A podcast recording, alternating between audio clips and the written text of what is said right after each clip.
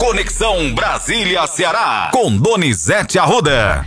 Donizete Arruda, a gente segue então repercutindo a solenidade que aconteceu ontem, lembrando o 8 de janeiro de 2023, mas dessa vez celebrando né, a democracia. E uma das pautas do discurso do presidente Lula foi que ele vê o perdão né, das pessoas que praticaram os atos contra a democracia como impunidade. Bom trabalho para você, vamos lá. E olha, Matheus, muitos governadores ausentes do mapa do Brasil a gente vê claramente o Nordeste todo presente, no Norte, Pará e Amapá, Brasília com a vice-governadora e o Rio Grande do Sul. Todos os outros governadores não foram. Não foram do Amazonas, Wilson Lima, do Roraima, Denário, do Cameli, lá do Gletson, lá do Acre, Rondônia, Roraima, Tocantins, é, Mato Grosso, Mato Grosso do Sul, Paraná, Minas, Rio, São Paulo, Santa Catarina. Mostra o país dividido e é muito grave isso. O Ciro criticou o ato, você até pode ler aí o das redes sociais dele, ele criticou o ato, mas o país vive essa história toda. Vamos ouvir aí o pessoal falando, Matheus. Vamos lá escutar o presidente Lula no discurso ontem na solenidade do 8 de janeiro. É um dia muito especial para quem gosta, para quem ama e para quem pratica a democracia. Eu digo sempre que a democracia é um exercício que cada um de nós tem que fazer todo santo dia, a partir do nosso convívio familiar, para a gente poder viver em paz e ter uma vida tranquila. Nunca uma caminhada tão curta teve tanto significado na história do nosso país. Todos aqueles que financiaram, planejaram e executaram a tentativa de golpe devem ser exemplarmente punidos. Não há perdão para quem atenta contra a democracia, contra seu país e contra seu próprio povo. O perdão soaria como impunidade, e a impunidade como salvo-conduto para novos atos terroristas no nosso país. Salvamos a democracia. Aperfeiçoar a democracia é reconhecer que democracia para poucos não é bem uma democracia. Quero terminar o meu discurso renovando o que disse no meu discurso de posse neste mesmo Congresso Nacional. Viva a democracia e democracia sempre! Tá aí. Agora sim, o trecho que inclusive está no nosso portal cn7.com.br do discurso de Ciro Gomes. Os atos de vandalismo e de depredação do patrimônio público ocorridos por insubmissão política aos resultados eleitorais devem ser punidos exemplarmente, principalmente a partir dos grandes responsáveis pelo seu financiamento e motivação. Não é o que está acontecendo. Explorar politicamente o fato deplorável é igualmente desonesto e é o que está acontecendo acontecendo, foi o que disse Ciro Gomes nas redes sociais. É, aí ele agradou aos bolsonaristas, né? Com certeza. Aí agradou os bolsonaristas. Agora vamos continuar ouvindo quem estava lá. Vamos ouvir o Rodrigo Pacheco. Isso. E ouvir os ministros do Supremo. Começando pelo presidente do Congresso Nacional, Rodrigo Pacheco. Vamos lá. Precisamos trabalhar em harmonia, buscando o consenso pelo diálogo. Os entes federados devem atuar para que as políticas públicas possam efetivamente chegar à população. Para tanto, o Brasil precisa de algo muito importante: de união, presidente Lula, de manifestações de união, de manifestações de pacificação. Só assim nós vamos vencer a polarização que nos divide, que nos enfraquece enquanto nação. Há um ano nós temos essas grades que cercam o Congresso Nacional, impostas pelas circunstâncias do desagravo e do que nós vivemos no triste 8 de janeiro de 2023. É chegada a hora, em 8 de janeiro de 2024, um ano após esta tragédia democrática do Brasil, abrir o Congresso Nacional para o povo brasileiro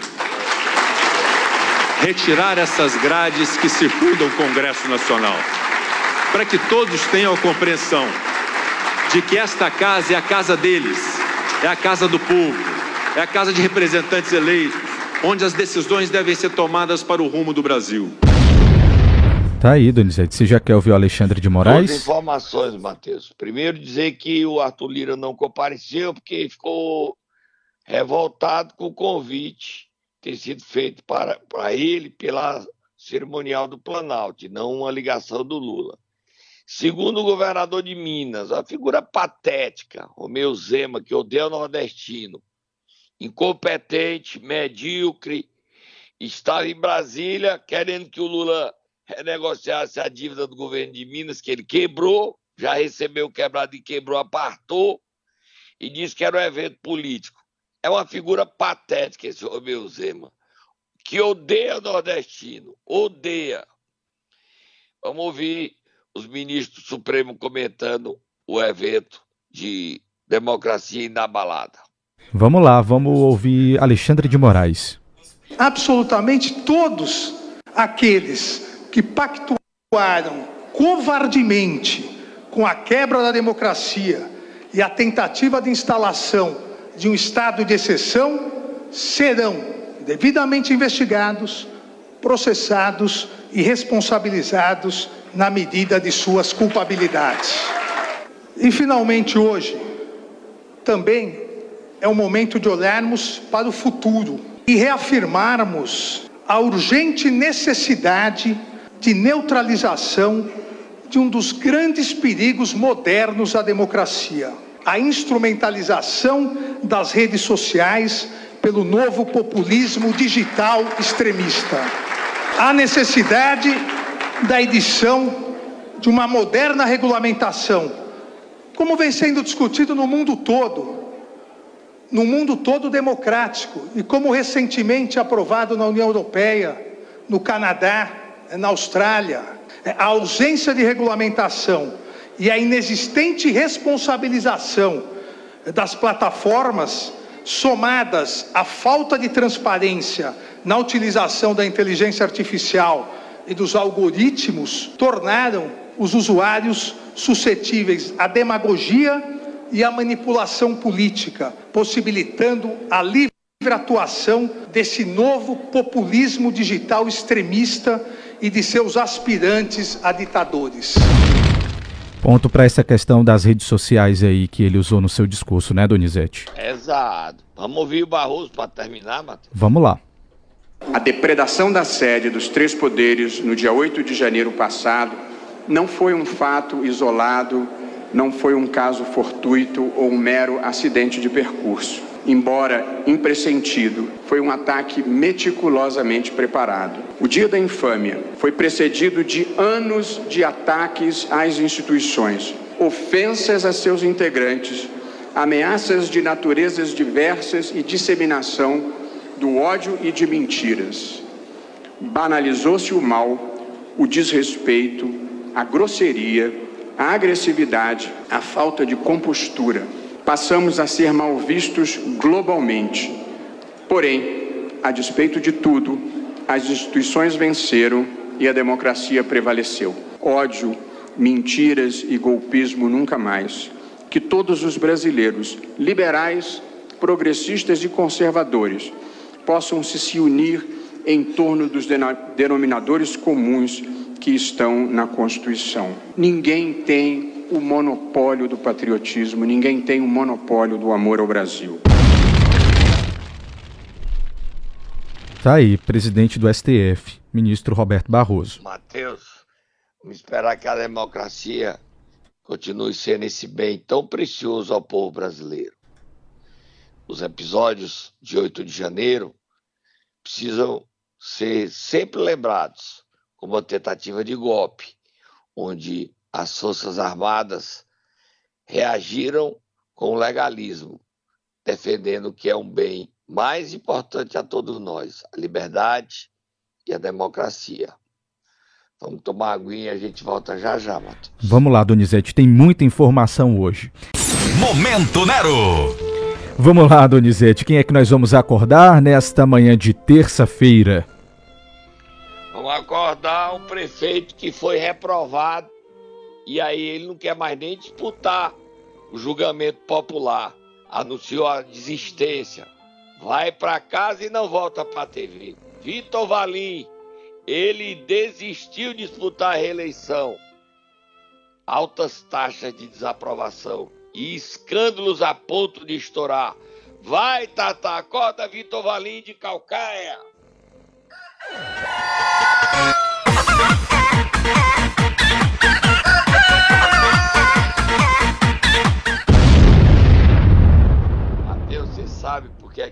Valim desistiu, Matheus?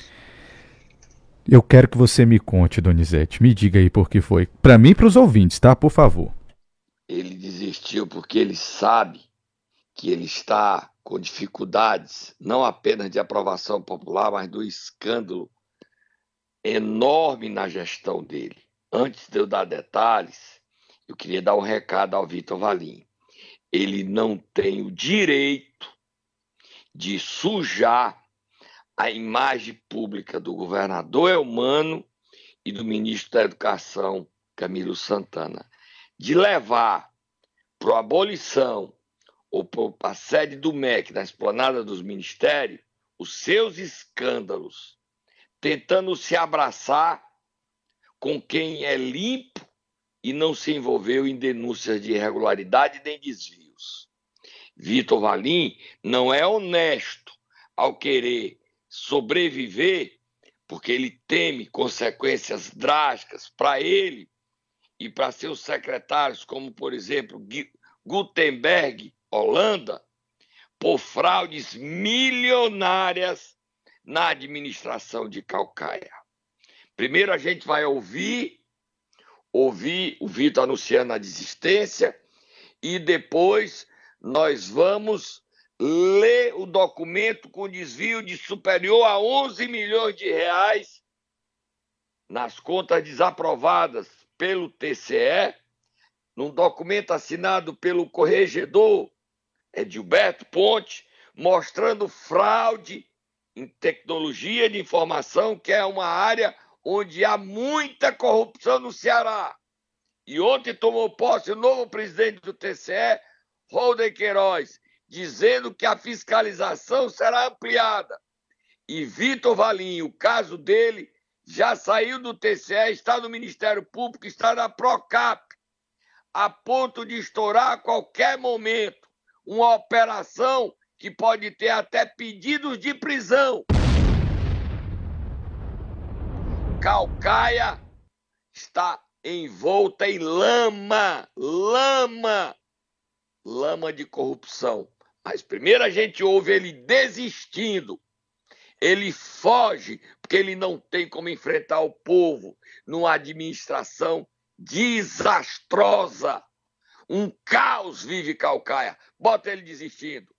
Eu tenho que comunicar aqui com o povo de Calcaia que este ano vocês vão ter realmente o prefeito Vitor Valim até 31 de dezembro de 2024, mas que este projeto de governo que é comandado pelo nosso líder político aqui no estado do Ceará, que é o nosso senador e ministro Camilo Santana, que também é comandado pelo nosso governador Elmano de Freitas, aqui no nosso município de Calcaia. Este projeto de governo, junto com a minha base política de vereadores e secretários, vai ter um novo nome para que possa vir com muito vigor e energia para comandar a cidade por esses próximos quatro anos. E tudo aquilo onde eu não consegui chegar, por falta de recursos, porque tivemos que realmente refazer muita coisa que infelizmente tinha anos de atraso, eu vou estar junto com o nosso líder Camilo Santana, com o nosso governador Mano de Freitas, para que possa nós juntos construirmos o nome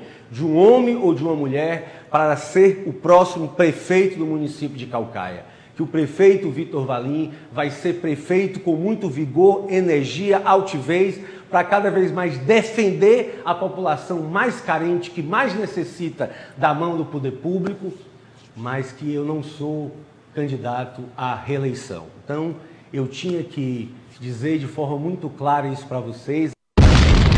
E aí, Donizete? Aí, Matheus, eu te disse, eu te disse, eu te disse. Mas eu te disse, eu te disse. Já sei. Ah, mas eu te disse.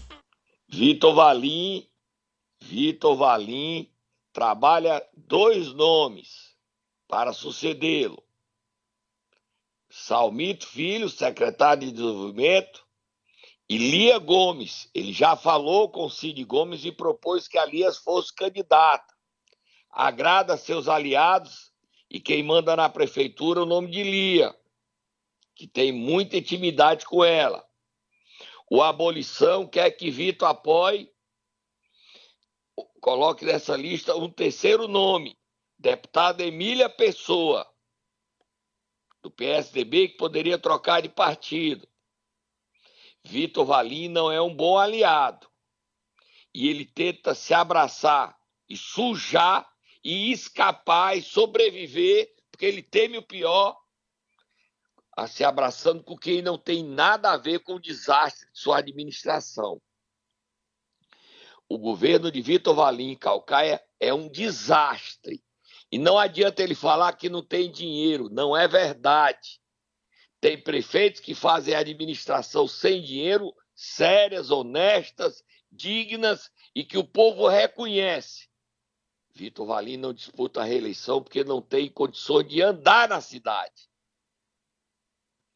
de dar um passeio a pé pelo mercado público. Foram três anos de completo desgoverno. Tem mais Vitor, Matheus?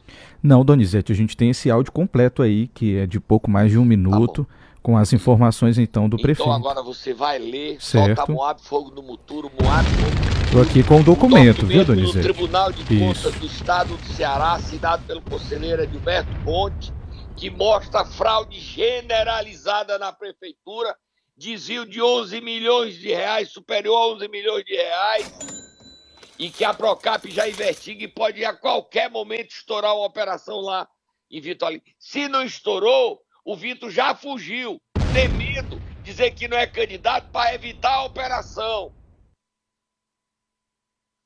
Mas o povo de Calcaia precisa saber. Sim. 11 milhões de reais. Vitor Valim não é mais político e nem tem mais condições de voltar para a televisão. Defender moralidade na televisão não dá. Ele teve uma chance e jogou fora. Ele está envolto em lama. E não sou eu que estou dizendo, não. Tá, Vitor Valim? Quem está dizendo é o TCE. Bom, leia o documento, Matheus. Fortíssimo documento. Lê, Matheus. Um documento, inclusive, muito extenso, Donizete. A gente separou aqui alguns trechos.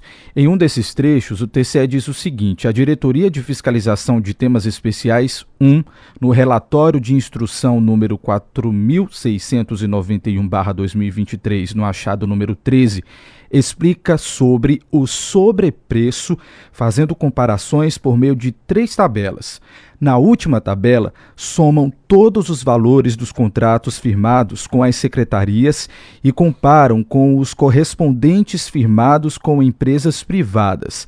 Nisto, apontam 11 milhões 634 mil 255 reais e 76 centavos de sobrepreço. Ademais, no achado número 14, apontam superfaturamento de um milhão cento e noventa e três mil seiscentos e vinte e três reais e dezenove centavos, conforme discriminados na tabela 4. Eu continuo ou tá bom para você, Jair? repetir esse valor. Um o sobrepreço de quanto? Só deu valor 11 milhões? 11 milhões 634 mil 255 reais e 76 centavos e um superfaturamento de 1 milhão 193 mil 623 reais e 19 centavos. Somando dá quase 13 milhões de corrupção. As contas foram desaprovadas. Lembra lá, lá no final o que é que notifica quem, Matheus? Tem a BrisaNet, as empresas, secretários, e a situação é muito grave para o secretário é, Gutenberg Holanda, hoje todo poderoso Gutenberg Holanda da, da Casa Civil, do governo, o homem de confiança de Vitor, mas eles não sei, tem mais gente que não é secretário. Tem muita gente aqui, Donizete, mas as empresas citadas aqui no documento são a Urb Tecnologia da Informação e Softwares, é, Instituto de Desenvolvimento, Estratégia e Conhecimento, a BrisaNet Serviços de Telecomunicação SA, a DB3 Serviços de Telecomunicação, a Amaro F. da Silva e a OUB ou Tecnologia e Soluções LTDA. Então tá aí, eu acho que são uma, duas, três, quatro, cinco, seis empresas citadas. O documento completo vai estar já já no CN7. Isso. Todo o documento para que as pessoas tenham acesso aqui é documento. Aqui é, foi ou será, é documento. 28 páginas, tá, Donizete? Detalhando documento. tudo. E o seguinte, o caso já está na Procap e Vitor Valim, a BrisaNet, é uma empresa que está na Bolsa de Valores, envolvida em corrupção, Brisanet. Que história é essa, Brisanet? Que história é essa? Sobrepeso, superfaturamento? Que história é essa, gente? É uma coisa sofisticada, né? Que deu errado. A, o TCE manda contratar novas empresas, fazer novas licitações no documento assinado por Edilberto Ponte, não é isso, Matheus? Exatamente, Donizete. E ontem o presidente do TCE, Holder Queiroz, chegou dizendo que vai arrepiar com fiscalizações no Cariri, na Zona Norte, Sertões de Crateús, todo canto. A ordem é fiscalizar. Bota o presidente Holder Queiroz falando na posse dele. A gente tem um trecho aqui rapidinho, vamos ouvir. Postos agora na aprovação da reforma tributária, na tentativa de tornar o sistema arrecadatório mais simples e eficiente mas de pouco ou nada adianta arrecadar bem se não se gasta bem. É, em verdade, tão importante quanto arrecadar é garantir que o dinheiro público seja corretamente aplicado. E essa é a missão precípua do Tribunal de Contas: fiscalizar se os gastos públicos se encontram dentro das balizas da legalidade, legitimidade e economicidade. E é nisso que reside toda a sua força e beleza, reside toda a força e beleza dessa instituição. Não tenho dúvida de que um Tribunal de Contas atuante é um espetacular promotor de bem-estar social. Tá aí, Donizete, discurso forte, viu? Hum? Discurso forte. Pesado, Matheus, pesado. E um dos alvos é Vitor Valim, prefeito de Calcaia. Calcaia não merecia isso, não. E Vitor Valim fica o recado para ele. Não queira se safar dando um abraço de afogado com o governador Eumano e o ministro Camilo. Você, Elmano e Camilo, não tem nada a ver com os erros cometidos por sua administração. Você está tão desesperado que até desistir da reeleição você já desistiu. Agora não queira se abraçar, Elmano Camilo, por temer a Procap, por temer uma operação que já está no Tribunal de Justiça para ser desencadeada. Tem prisão? Pode ter pedido de prisão. É para você? Não sei dizer. A operação existe. A condenação existe. Quase 13 milhões de sobrepreço e de superfaturamento. É tão bom jogar pedra, né, Vitor Valim? Agora você virou vidraça. Tô indo embora, Matheus. Volto amanhã. E do, do decorrer do dia, você vai ter acesso ao documento completo das fraudes milionárias. É uma só, são outras, existem outras da administração de Vitor Valim que fizeram com que ele desistisse de sua reeleição. A verdade, aqui você tem, porque comigo é, foi ou será. Fui!